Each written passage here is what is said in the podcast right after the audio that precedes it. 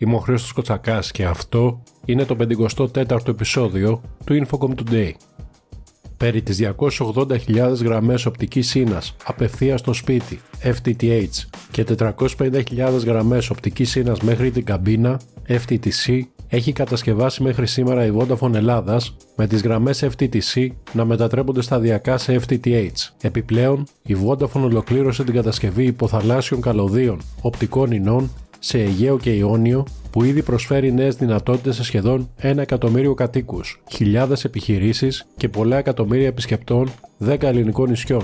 Τα παραπάνω, όπως επισημαίνει η εταιρεία, υλοποιούνται στο πλαίσιο του επενδυτικού της σχεδίου ύψους 600 εκατομμυρίων ευρώ με στόχο να συνδέσει απευθείας με οπτική ίνα 850.000 νοικοκυριά και επιχειρήσεις μέχρι το 2026 στην αντιμετώπιση θεμάτων που σχετίζονται με το κυβερνητικό νέφος δημόσιου τομέα G-Cloud, το κυβερνητικό νέφος τομέα έρευνας και εκπαίδευσης Re-Cloud και το κυβερνητικό νέφος τομέα υγείας H-Cloud, το έργο σύζευξης 1 την κοινωνία της πληροφορίας και την ΙΔΙΚΑ στοχεύει νομοσχέδιο του Υπουργείου Ψηφιακής Διακυβέρνησης που τέθηκε σε δημόσια διαβούλευση μέχρι την 5η 30 Νοεμβρίου. Επίσης, προβλέπεται διαδικασία πληρωμής των αναδόχων για έργα που υλοποιεί η κοινωνία της πληροφορίας.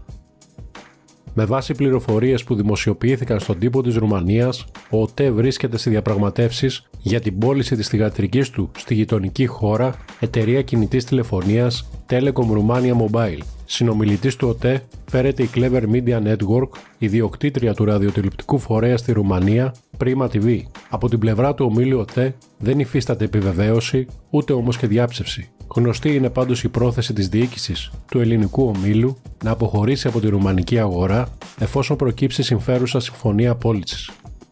Η Γαλλία, η Γερμανία και η Ιταλία κατέληξαν σε συμφωνία γύρω από τη ρύθμιση της τεχνητής νοημοσύνης, κάτι που αναμένεται πως θα οδηγήσει σε επιτάχυνση των διαπραγματεύσεων σε ευρωπαϊκό επίπεδο. Σύμφωνα με έγγραφο που επικαλείται το Reuters, οι τρεις χώρες υποστηρίζουν την υποχρεωτική αυτορύθμιση μέσω κώδικα συμπεριφοράς για τα λεγόμενα θεμελιώδη μοντέλα, τα AI συστήματα που μπορούν να προσαρμοστούν σε μια σειρά εργασιών, αλλά αντιτίθενται σε μη δοκιμασμένους κανόνες. Μαζί υπογραμμίζουμε ότι το Ευρωπαϊκό AI Act ρυθμίζει την εφαρμογή της τεχνητής νοημοσύνης και όχι την τεχνολογία αυτή καθ' αυτή, σημειώνεται στο έγγραφο.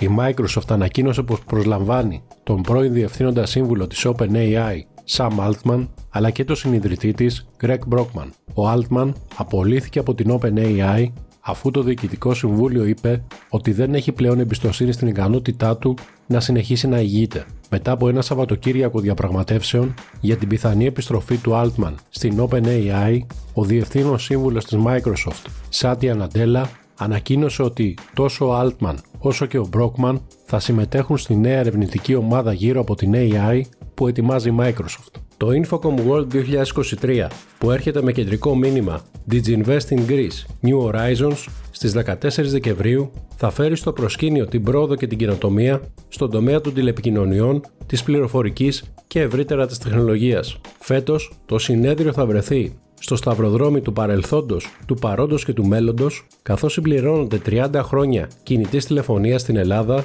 αλλά και 25 χρόνια του συνεδρίου Infocom World. Μάθετε περισσότερα και πραγματοποιήστε την εγγραφή σας στο infocomworld.gr.